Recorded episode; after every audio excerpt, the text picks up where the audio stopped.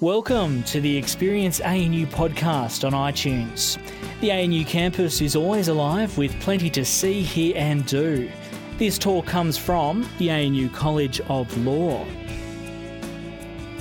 If you're interested in finding out more about events at A N U, then visit us at anu.edu.au forward slash events or follow us on Twitter at ANU underscore events. We update the A N U podcast regularly, so make sure you subscribe to never miss a talk.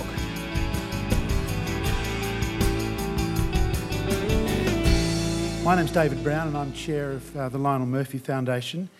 Uh, Firstly, it's important that we acknowledge and celebrate the first Australians on whose traditional land we uh, we meet tonight and, and pay respects to their elders, the elders of the Ngunnawal people, past and present. Secondly, I'd like to acknowledge the presence of uh, Blake Murphy and Alinka. Uh, it's really nice to have you here and see other um, faces amongst the crowd who have been, um, been coming to these Lionel Murphy re- lectures regularly. I'd also like to welcome and thank A N U College of Law Dean Professor Stephen Bottomley, who's co-hosting this event, and um, also to thank the staff from Coast, especially Wendy Murring um, and also Therese Douglas from the law faculty for all the work they've put in, um, both in relation to um, hosting this lecture, but also um, helping the, um, having the administration of the Lionel Murphy Foundation. The late Justice Lionel Murphy Um, made a significant contribution to the development of Australian law and to the development of Australian political processes and to social reform.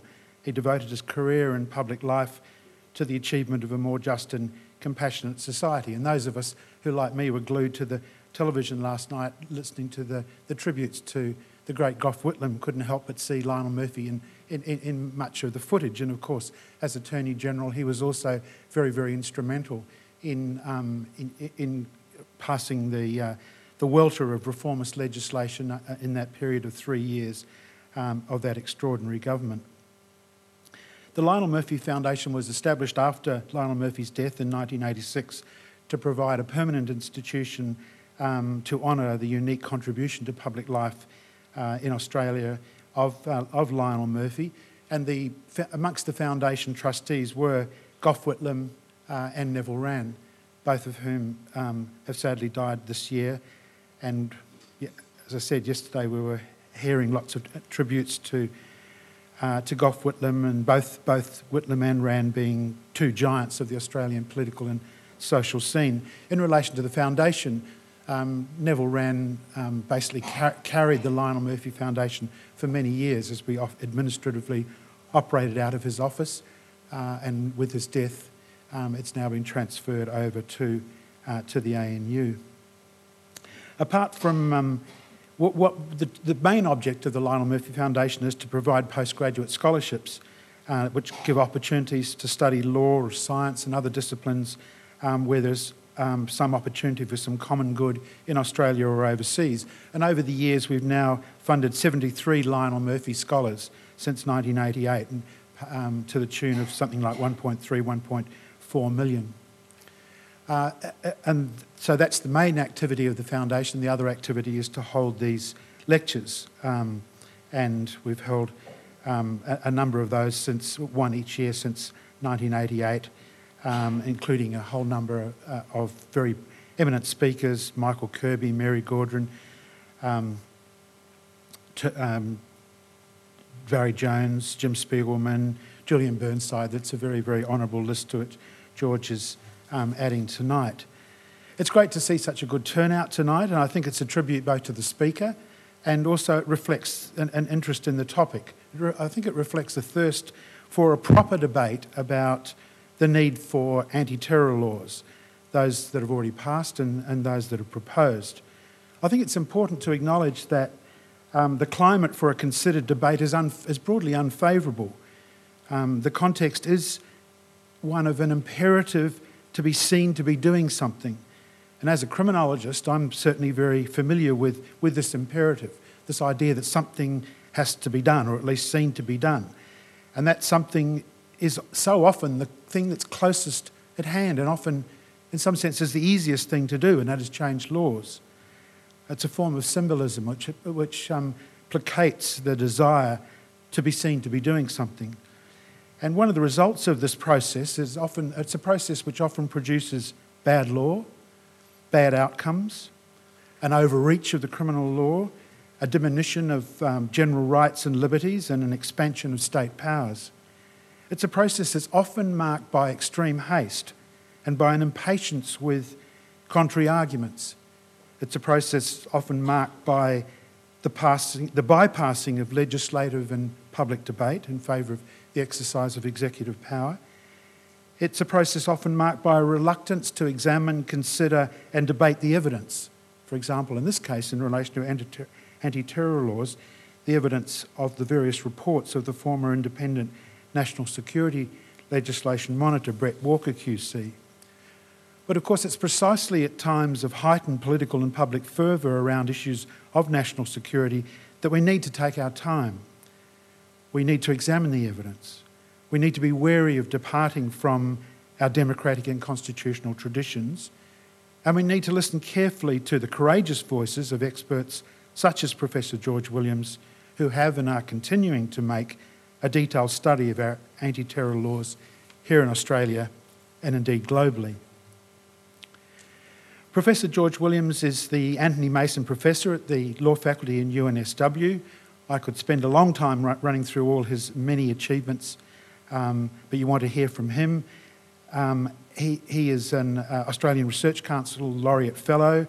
Uh, he's, uh, as such, he's engaged in a multi-year project on anti-terror laws and democracy.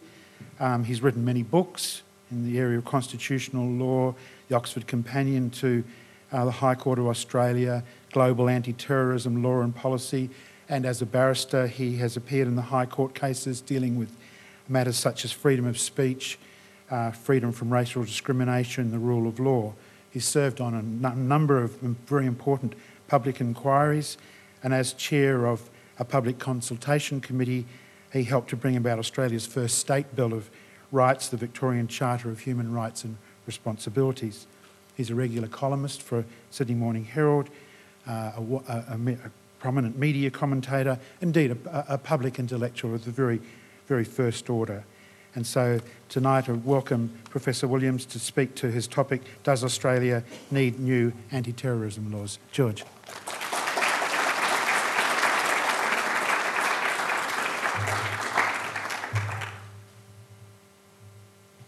Well, thank you very much, David, for that very warm and generous introduction. And let me start by saying what a pleasure it is to be here at the A N U, where I worked and studied for many years, and also to be talking about a subject that is such great contemporary importance.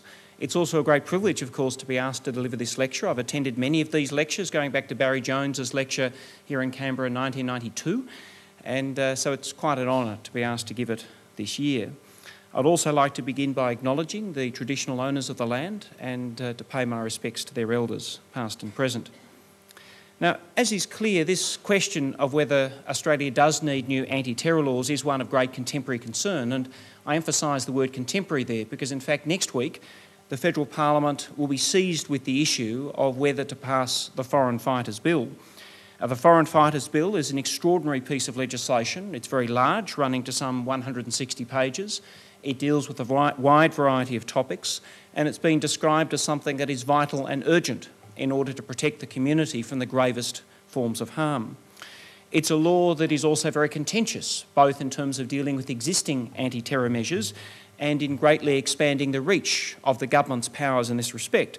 For example, by enabling for the first time uh, the government to declare areas on the planet to be no-go zones and to jail Australians for up to ten years for entering those places. Now, a bill of this kind, you would expect, I think you'd reasonably expect, would be the subject of a lengthy, considered parliamentary process.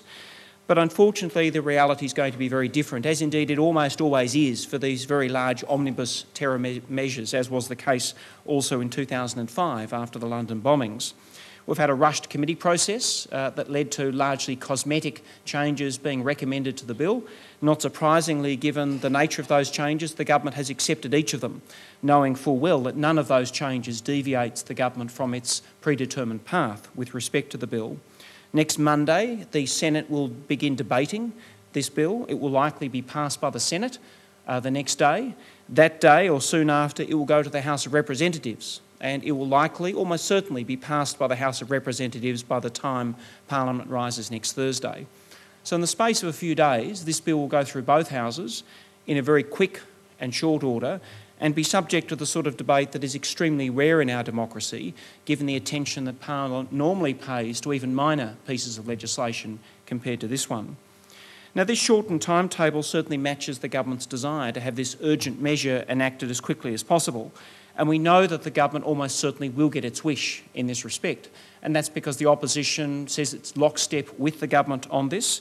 And indeed, the opposition leader has written to the Prime Minister uh, guaranteeing that the opposition will facilitate the passage of this law by the end of this month. And of course, the end of this month is at the end of next week. So we have bipartisan agreement that pretty much no matter what, this bill will go through Parliament next week. Now, as I think about that process and this extraordinary bill, I must admit that uh, in preparing for this lecture, I started to wonder what Lionel Murphy would have made of this process. Because Lionel Murphy, of course, was one of Australia's great reforming Attorney-Generals. He had notable achievements in family law, access to justice, trade practices, but he also had a particular passion and interest when it came to national security matters and our intelligence agencies. It's, of course, well reflected in the fact that he paid a visit, or what was called a raid, to ASIO's headquarters in Melbourne in nineteen seventy-three to make the point about the ministerial oversight that was required of ASIO and his view that no agency, ASIO included, should operate outside of ministerial responsibility. Of course, that view now is completely orthodox across all sides of politics, but it took a courageous attorney like Lionel Murphy to make a point in that way, what was at great political cost, and in doing so demonstrated his own credentials about his view about the need for great scrutiny in this area. By contrast, today, the modern Labor Party takes a different view.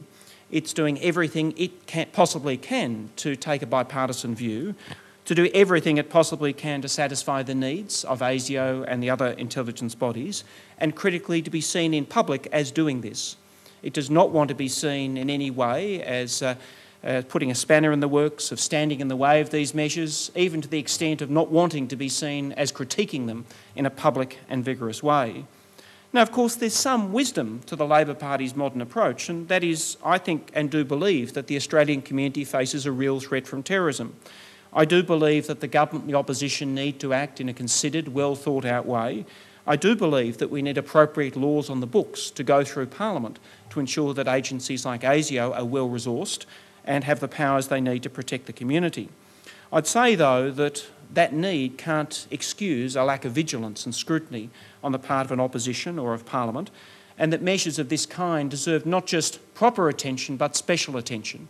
They deserve a careful, critical eye because of their extraordinary nature and indeed a level of scrutiny that goes beyond ordinary statutes rather than falling far below what we'd see for those other statutes. And that's because laws of this kind pose special dangers to the community and our democracy. It's well known around the world, and I've travelled to many places to look at how these issues have worked themselves through over the course of years and decades, that not only do democracies face external dangers, but dangers can arise from those who profess to protect that democracy. That sometimes the dangers can also arise from the executive, from governments given overwhelming powers, who have powers at their disposal which can be used to undermine democratic rights rather than merely to protect the rights of the citizens of the nation. What can happen at a time of community fear like we're in at the moment is that the unthinkable becomes possible. And this, of course, is a dynamic that is well known. It goes back centuries, and it's something that people have studied going back as far as Alexander Hamilton, writing in the eighteenth century in the lead up to the United States Constitution. He said of a like era, "Safety from external danger is the most powerful director of national conduct. Even the ardent love of liberty will, after a time, give way to its dictates. The violent destruction of life and property incident to war, the continual efforts and alarm attendant on a state of continual danger, will compel nations the most attached to liberty to resort for repose and security to institutions which have a tendency to destroy their civil and political rights. To be more safe, they at length become willing to run the risk of being less free." And that dynamic is something that Australia has now been subject to since two thousand one and the September eleven attacks. And what we've seen is repeated cycles of lawmaking that, as the community has continually been concerned about, legitimately concerned about their safety, that we have traded off freedoms and become, if you like, hopefully more safe at the risk of becoming less free. It's a dynamic that was particularly evident in Australia in World Wars one and two with the national security laws and regulations that were passed at those times. But there's something special about the current conflict that really distinguishes it from those other periods of Australian history. This period, this so-called war on terror, has no conceivable end. It's a war on a methodology, not a war on an identifiable en- enemy or entity. And indeed, it's a war on a methodology that has been used from the earliest times of human history. Indeed, it makes in many ways the anti-terror laws of greater significance than the exceptional measures of World Wars one and two. That's because those measures had a more definite duration. They naturally ended and were removed from the statute book at the end of those conflicts, whereas by contrast, the war on terror has now run for a longer period than World Wars one and two combined, and indeed, in all likelihood, will run for at least as long again. What that suggests is that we're dealing here with changes to the law that aren't short-term. They're not exceptional in terms of their timeliness. They're not transient, but we're dealing with measures that, for all intensive purposes, unlike other periods, amount to permanent changes on the statute book. As such, what these measures are doing is fundamentally reshaping how we even understand the law in Australia. They're making inroads into human rights, which will endure. They're creating new precedents, understandings, expectations and conventions. In effect, we are rewriting the balance between liberty and security in Australia in a long-term, ongoing way by virtue of these laws. This is reflected not just in the laws themselves, but the fact that these laws are now making their way into other parts of the law. A good example are anti-terror control orders, which have been copied now in pretty much every state and territory in the country in the form of anti-bikie laws. Uh, Mike Rann, the South Australian Premier, justified the migration of anti-terror measures to the state level by saying, we're allowing for similar legislation to here that applies to terrorists because in our community, bikie groups are terrorists. And what we're finding is that rhetoric is being used at the state level to justify the migration of these measures. And what were once considered exceptional anti-terror measures only justified in that warlike setting are increasingly becoming used to prosecute the law and order debate at the state level. As legislators at the state level ever look for new ways to be tough on crime, terrorism measures are becoming more and more appealing. That's, for example, not just in the anti-bikie laws, but we're seeing it through the revival of offences for guilt by association, consorting. A range of offences at the state level are being revived by virtue of these anti-terror laws. Now, it's a lengthy introduction to make a fairly simple point, and that is that anti-terror laws require heightened, not lessened, scrutiny when it comes to their passage through the Australian Parliament. And it's why, as someone who studied such laws very closely for the best part of a decade, it's of such concern to me to see that this bill, one hundred sixty pages, dealing with some of the most significant anti-terror measures ever introduced in this country, will go through both Houses of Parliament in the space of four days next week, without the opportunity for a sustained public and media debate, and on the basis of committee findings that by virtue of the bipartisan agreement preceding the committee meant that there was never any chance we'd see more substantive changes to the legislation. I think we need to recognise that in these circumstances there's a great danger here that not only will we be tough on terrorism, as we should, but that we'll be end up actually undermining the same democratic values that we're trying to protect from terrorists. So with this in mind, I want now to address three questions which seem to me to be vital to understanding whether this bill should be passed next week and to understand whether indeed we should be having new anti-terror laws in Australia. The first question is whether Australia should have any anti-terror laws whatsoever. Uh, the second question is, given we have anti-terror laws, what are they? Uh, one of the missing pieces in this debate is an analysis of the laws already on the books. And indeed, every time we go through a cycle of anti-terror law making, it tends to be on the basis that it's a clean slate. Surely new powers are needed because nobody really remembers the powers that have already been enacted. And thirdly, based upon those two questions, I'll answer the third question, do we need new laws? Do we need new anti-terror laws in particular? So turning to that first question, does Australia need any anti-terror laws? We had none at all nationally prior to September eleven. In fact, Australia came very late to the party in enacting such laws compared to the United States, the United Kingdom and other nations. It reflected our very limited experience of terrorism at home. You can look to the nineteen seventy-eight bombing attack at the Sydney Hilton as a, an isolated example of an act of terrorism in Australia. but we had little first-hand experience, and it really required the events of September eleven to galvanise our politicians to fundamentally change their perception as to whether such laws were required in Australia. What also, of course, changed their perception was the assessment of our government that Australians do face a real threat of terrorism within our domestic borders. That was reflected in the fact that uh, we've had a terrorism alert system, which from two thousand three was set at the level of medium. Now, if you originally went to the terrorism alert system and tried to look up what medium meant to actually get a sense of, well, just how dangerous, uh, what danger were we facing, it originally said that the medium level meant that we suffered a medium likelihood of attack. Um, that, of course, did not take us very far, and fortunately the scheme has since been updated, and medium now means a terrorist attack could occur, which doesn't take us a lot further, but somewhat further. And of course now, for the first time, by virtue of the threat of fighters returning from Iraq and Syria, the terrorism threat has been raised to high, which means that a terrorist attack is likely. Now, I don't have any inside information to cast doubt upon those assessments, and in fact what I see internationally and from what I know domestically, I think justifies the view that Australia does face the real threat of terrorism at home. It is quite likely that a person might seek, with a radical intent and based upon training that they have received, to cause grave harm to the community by undertaking acts of terrorism. I've certainly looked carefully at the thirty-eight people and more who have been charged with acts of terrorism, and the evidence put in those proceedings does demonstrate clearly that we do have people within our community willing to undertake these acts. So it's on that basis that the Australian government has taken the view that anti-terror laws are needed to meet that threat. It's been responded with equally strongly that no such laws are needed because the ordinary criminal law is sufficient to deal with the threat of terrorism and no new laws are needed. After all, we've got laws dealing with murder, assault, a very broad range of criminal offences that directly apply to most acts of terrorism. Now, my own view has always been that uh, the criminal law was not sufficient, even given the strength of that argument, that even given the protections built into the criminal law, that extra anti-terror laws were required, in particular to deal with aspects of terrorism that are not encompassed by the criminal law. For example, I've always felt that we needed anti-terror laws directed at the financing of terrorism, laws directed specifically at targeting terrorist cells, and other aspects of terrorism that were not adequately dealt with in the criminal law.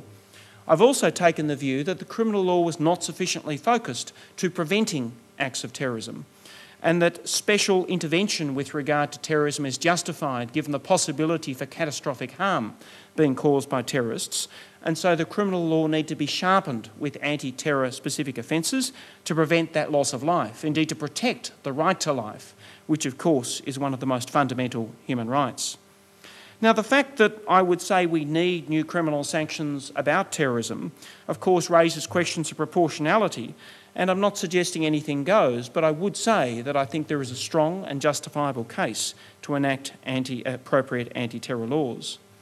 I'd also say that there's a strong case to ensure that the anti-terror laws confer appropriate powers on agencies such as the Australian Federal Police and ASIO. Much better that powers of surveillance identify attacks early. Much better also that the police have the ability to apprehend people before they take stronger steps towards committing a terrorist act. And I think here there were clear gaps within the regime that did need to be filled with appropriate anti-terror laws. I think we're also justified in enacting such laws to be a good international citizen. Resolution one three seven three of the United Nations Security Council required us to take all necessary steps to prevent the commission of terrorist acts. Our law was directed at prosecuting such people, primarily after the event, but having laws directed more to the prevention of terrorism was something consistent with that international mandate. There's also an important moral dimension to this. After attacks in New York, Mumbai, Madrid, Jakarta and other places, criminalising acts of violence committed in order to further political, religious or ideological aims is an appropriate step, I believe, for the Australian community and its parliaments. Putting all of that together, my research and thinking has led me to the view that we do need anti-terror laws in this country, that indeed our governments and parliaments deserve credit for recognising that, for filling what, with the benefit of hindsight, are very significant gaps in the law. The question then is not do we need anti-terror laws, but what laws do we actually need? And that's where some of the problems emerge. And that's where I'm now going to turn to the question of, given that need, what laws do we actually have on the books? Prior to this, what has been enacted in this country to deal with this problem? Australia's response to terrorism was similar to other nations in the sense that it emphasised the need to deviate from the ordinary criminal law, to provide exceptional, exceptional sanctions, to intervene early. But our response nonetheless went much further than a number of other countries, even the United States and the United Kingdom.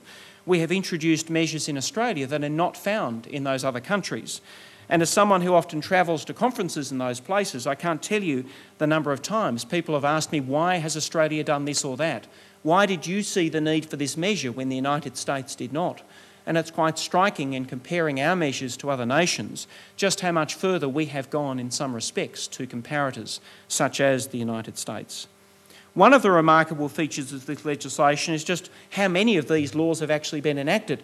Um, Australia, it seems, has developed somewhat of an addiction to enacting national anti-terror laws, and since September eleven, sixty-two separate pieces of federal legislation, not including a, a large number of state and territory bills, have been enacted through the National Parliament.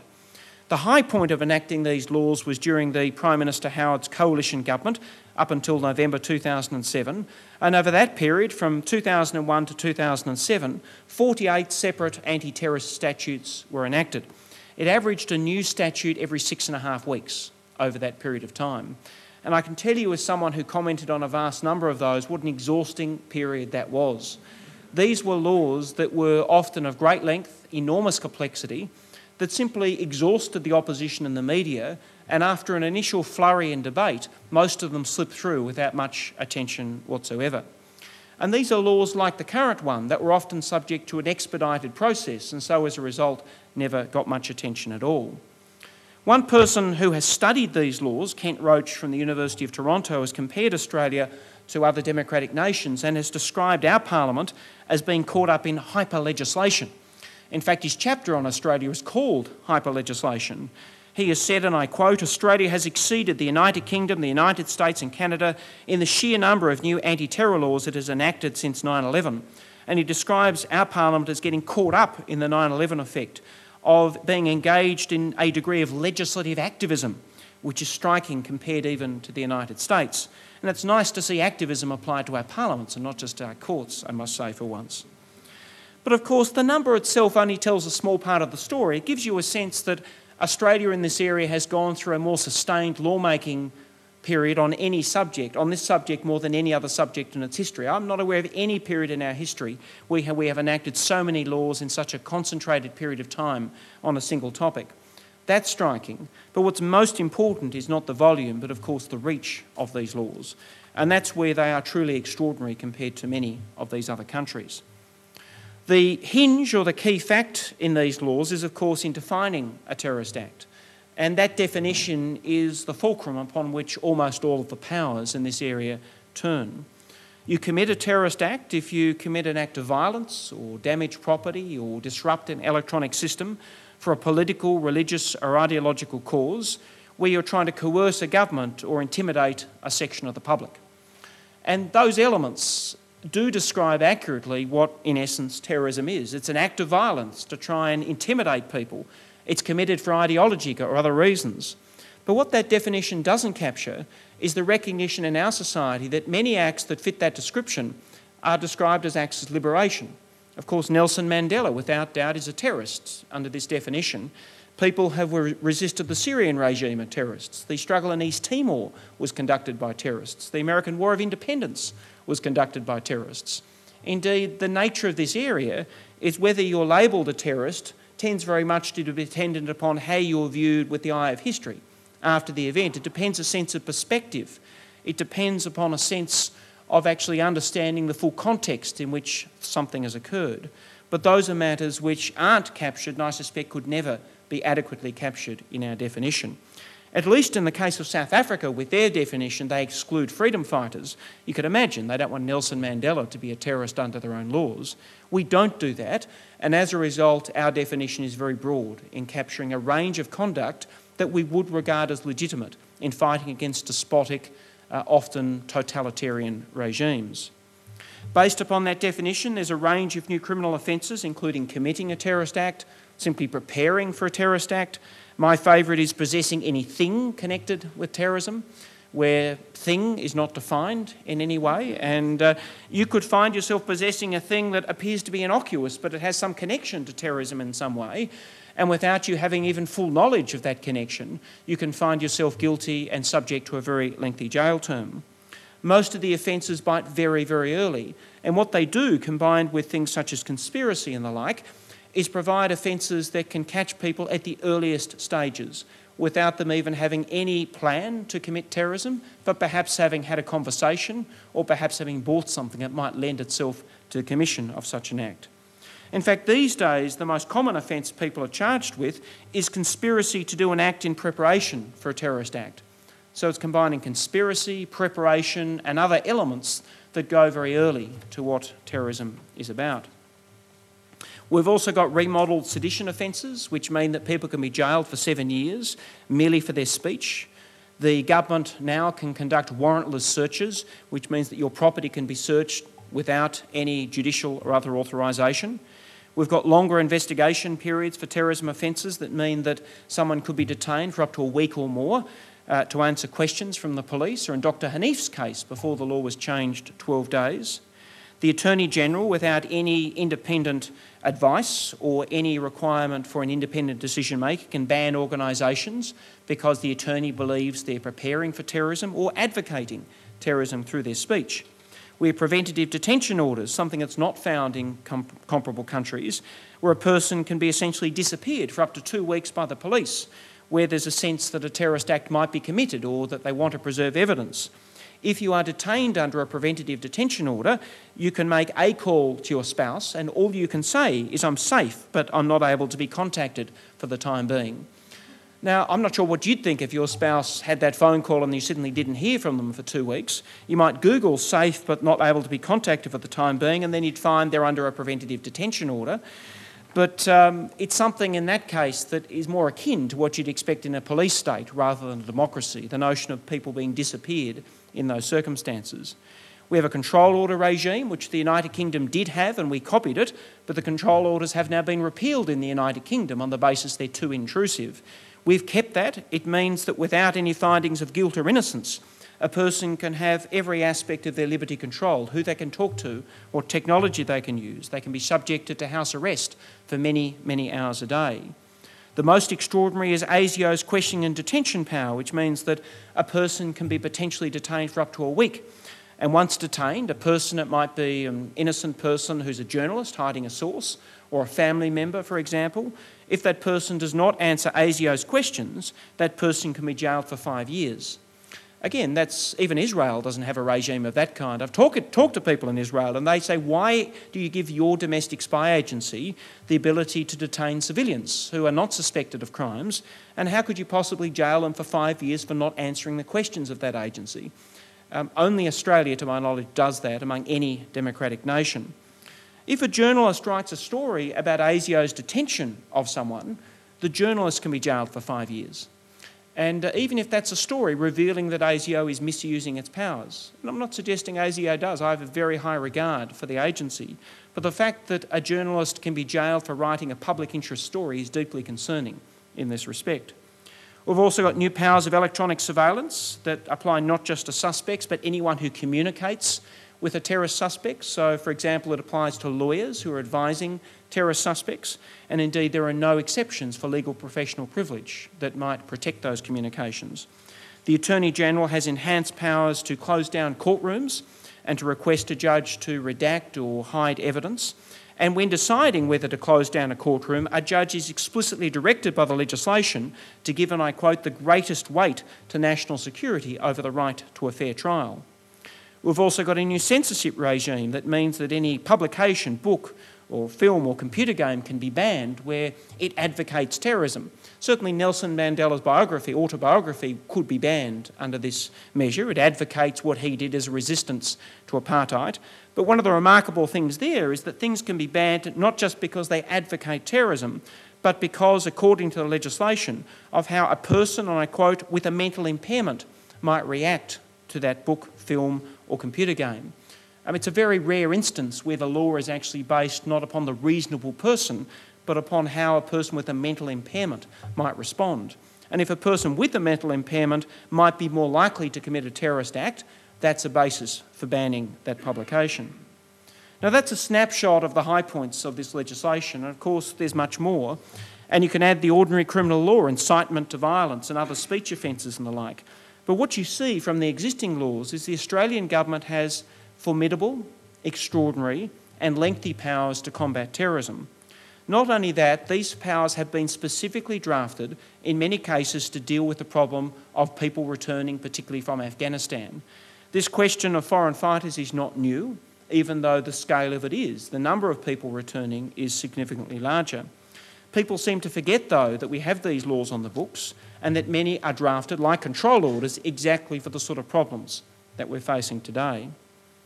Well, given that background, I want to ask the question, do we need more anti-terror laws? And let me say immediately that the answer is partially yes. And that's because we should never be complacent in this area. To be frank, there's many problems in the existing law. Many of the powers simply don't work. They'll rush through Parliament so quickly that they're ineffective when it comes to the ability of agencies to even use them. Some go too far and should be wound back. So I would never suggest we ought not to ever have new laws in this area. The question always is, what laws do we need and what is appropriate? The government's announced three tranches of legislation. We've already had the enactment of the National Security Legislation Amendment Act on the first of October, so earlier this month. It covers things like uh, surveillance by ASIO and uh, other related matters. The bill next week, the Foreign Fighters Bill, deals, well, it's meant to deal primarily with returning foreign fighters, but actually deals with a much larger range of matters as well.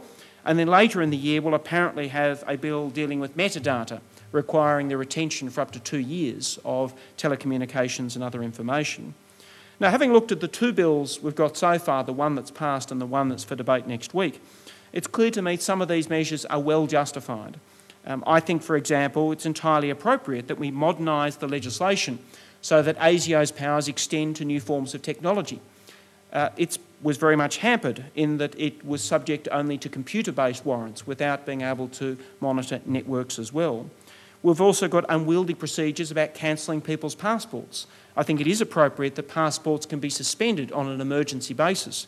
Better pre- to prevent people leaving the country in the first place if you've got a legitimate concern, rather than prosecuting them after the event. I think also there's evidentiary problems with prosecuting people under the Foreign Incursions Act who go to places like Syria, and so measures to make it easier to introduce appropriate evidence into courts is also welcome. These sort of measures, I think, are urgent, are necessary, and in fact, I'd say some of them should have been enacted months ago. In fact, some of them a few years ago. And what's striking is that some of the measures that have been thrust upon us so quickly are measures that have actually been suggested over a very long period of time. But what we've got is a manufactured sense of emergency to pass measures that in some cases should already be on the statute books. In other cases, the measures, in my view, are just unjustified and, in fact, often ill-conceived. And in this respect, the attempt to embark upon what is the largest expansion in these laws since two thousand five is particularly unwelcome. What we're seeing as part of this is the familiar ratcheting up of these laws. You almost never, ever see a government willing to actually ratchet them down, to have a sense that some things don't work, that experience suggests that some things can be safely wound back. All we get is a ratcheting up as we look for more and more ways in which we can have tough anti-terror measures. And indeed, the current measures again demonstrate that. In the bill that's already passed, uh, we've got, as I've said, the idea of extending ASIO's power to computer networks, which I support. But unfortunately, their computer networks is not defined. And indeed, instead of granting ASIO the power only to surveil those parts of the computer network that it has legitimate interest in, instead you can get a warrant that covers the whole network. And for example, at my university, where we've got some fifty thousand people connected to a network, it's an issue of concern that the warrant covers that whole network and only and not only those relevant parts. We've also got now well reported, and the media has discovered it seems only after the bill was passed, that uh, the creation of ASIO's special intelligence operations, by which it can get immunity from prosecution, also contains a clause that can jail journalists and others for revealing any information relating to ASIO's special intelligence operations. The law simply says, and I quote, a person commits an offence if the person discloses information and the information relates to a special intelligence operation. There are no defences that apply to journalists or anything in that category. So if you in any circumstances reveal any information that in any way relates to one of these operations, you can be jailed for a lengthy period of time. As has been pointed out, if you report in the media that these operations have been abused, that power has been misused, that perhaps an innocent bystander has been killed, that perhaps there has been wrongdoing, you can be jailed for reporting on that. The whistleblower protections have no application in this respect. There is no capacity in those to go to the media. And it's now been said quite publicly, even by some of the most conservative commentators, that this will have a chilling effect on the media, and understandably so. Any journalist who is going to write stories about ASIO's operations run the risks of writing a story that in some way relates to one of these intelligence operations. And the journalist won't know. They're secret. You run the risk that your story will relate to it in some way and run the risk of facing jail. The bill next week um, has other measures which are also a cause for concern. We've got the measures that I've mentioned, the ASIO questioning and detention regime, preventative detention orders and control orders, all of which were due to expire from the beginning of, sorry, the end of next year. Now, they were regimes that the independent legislation monitor, Brett Walker, had all slated for repeal on the basis they were ineffective, not necessary, dangerous to our democracy, and had no comparator in any comparable nation. Now, the case in each of those situations was very strong to suggest repeal, or at least a very, very significant winding back. Instead, the government in the Foreign Fighters Bill said it wants to extend the sunset clause by which they are to expire next year for ten years, so they would instead expire in twenty twenty-five, without in any way responding to the specific recommendations of Brett Walker or other reports, including the COAG review, which recommended the repeal of preventative detention orders. Now, to give you an example of the sort of things the parliamentary committee has come back with, it said, well, instead of having a new sunset clause for twenty twenty-five, in effect, let's have one in twenty eighteen, and that's what the government has agreed to. So all we've got is a more modest extension of a regime that should not have been on the books and should not remain on the books, and it's hardly a clarion call for reform, hardly a legitimate listening to the evidence that's been put to the government by its own advisor. We've also got in this bill next week uh, a very extraordinary offence that will for the first time allow the Australian government to declare areas to be no-go zones. They can declare an area on the basis that there's been terrorist activity there, and that might be Iraq or Syria, but it could be Israel, Indonesia, or even, based upon past experience, the United States. Anyone who sets foot in that area is subject to ten years jail. Now, you don't have to set foot with an illegitimate purpose. There's no requirement that you're there to commit a wrongful act. Merely being in that area is jailable by ten years. You might live in the area. You might be a dual Australian-Syrian citizen who lives there with your family. If you remain in that area, you'll be subject to ten years jail. Now, what the law does is the government has listed what it regards as a small set of legitimate reasons for being in the area that do provide a defence, but you will bear the onus of making out at an evidentiary level that you can show that defence. If you like, the onus is effectively reversed when it comes to the offence, to the defence. The defences include you're there to provide humanitarian aid or to visit a family member. But there is no defence if you're there to conduct business, you're there to visit a friend, you're there to go on a religious pilgrimage, or in fact a vast list of reasons that might legitimately describe why you go to such an area. Not only that, it's been drafted so that it's only a defence if your sole purpose is to go there for one of the government's listed aims. So it's only if you're providing humanitarian aid. If you do that and visit a friend, you no longer are able to use the defence. It's actually going to be quite rare that someone can show the sole purpose is one of these tightly constricted bases. And what it means is that we've got an overbroad offence that severely restricts freedom of movement, and for the first time at, that I'm aware in a liberal democracy, gives the government the ability to preemptively determine that people are subject to jail for ten years merely for stepping foot in a particular area. We've also got new offences for advocating terrorism, whereby people can be jailed for five years for promoting or encouraging terrorist acts. And this again is subject to grave concerns about its scope. If, for example, on social media you like someone's Facebook posts and that Facebook post in some way says ISIS is doing the right thing or some way advocates terrorism such as the overthrow of the North Korean government, well, that's something that is advocating, encouraging, and you may well find that people are falling within the net of this simply for liking or being engaged in the actions of others.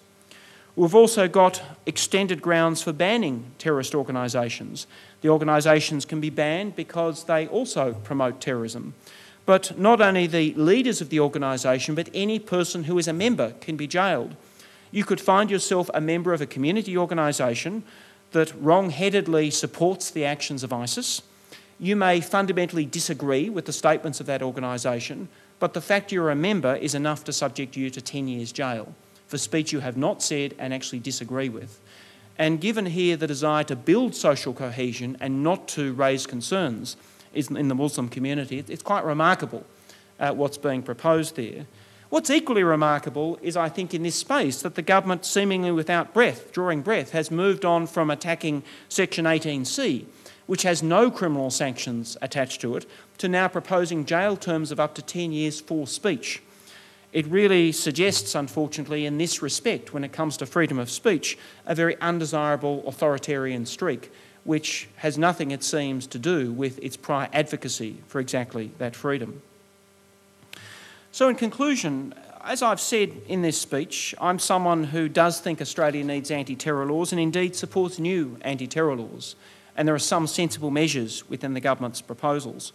What we're seeing, though, is unfortunately yet another cycle of overreaction and overreach.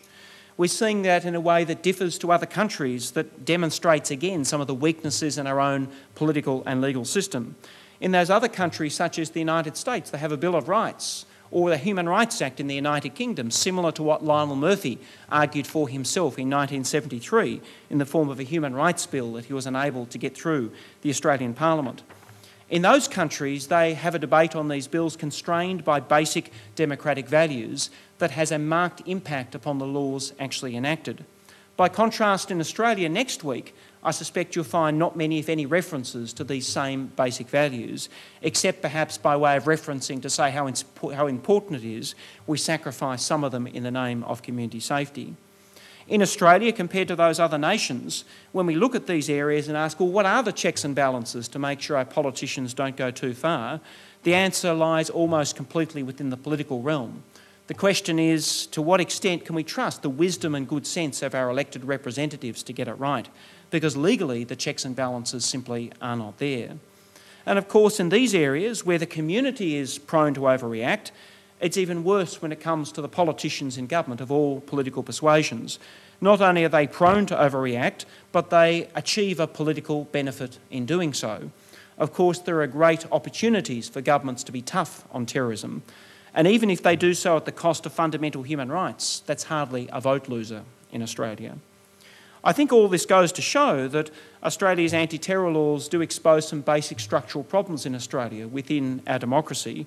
They reveal the fact that many of the most important principles that we take for granted, like freedom of speech, in fact are merely only assumptions and conventions that we rely upon our politicians to honour. But in some circumstances, such as national security and anti-terror laws, that's often not the case. Now, it's on this note I want to finish with a quote, not actually from Lionel Murphy, but from one of his political opponents, because one of the antidotes, surely, for a coalition government is a healthy respect for liberalism and individual liberty. And in this respect, uh, Australia's longest-serving Prime Minister, Sir Robert Menzies, said some very important words, I think, at the onset of World War Two, where on the third of September nineteen thirty-nine, Menzies announced that Australia is at war and foreshadowed the fact that there would be a grave loss of life as a result of that to Australian citizens. Four days later, Menzies introduced the National Security Bill of nineteen thirty-nine into Parliament in the face of what was a very grave threat to our national security, indeed the gravest that we have faced in our existence as a nation. Now, unlike Prime Minister Tony Abbott, who talked of the need to sacrifice our liberties in favour of national security, this is how Menzies described the debate and what he was seeking to do in bringing about strong national security reforms. Whatever may be the extent of the power that may be taken to govern, to direct and to control by regulation, there must be as little interference with individual rights as is consistent with concerted national effort. The greatest tragedy that could overcome a country would be for it to fight a successful war in defence of liberty, only to lose its own liberty in the process.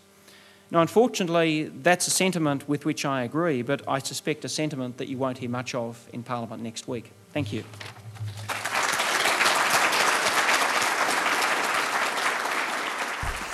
We hope you enjoyed this talk. Did it inspire or even provoke you?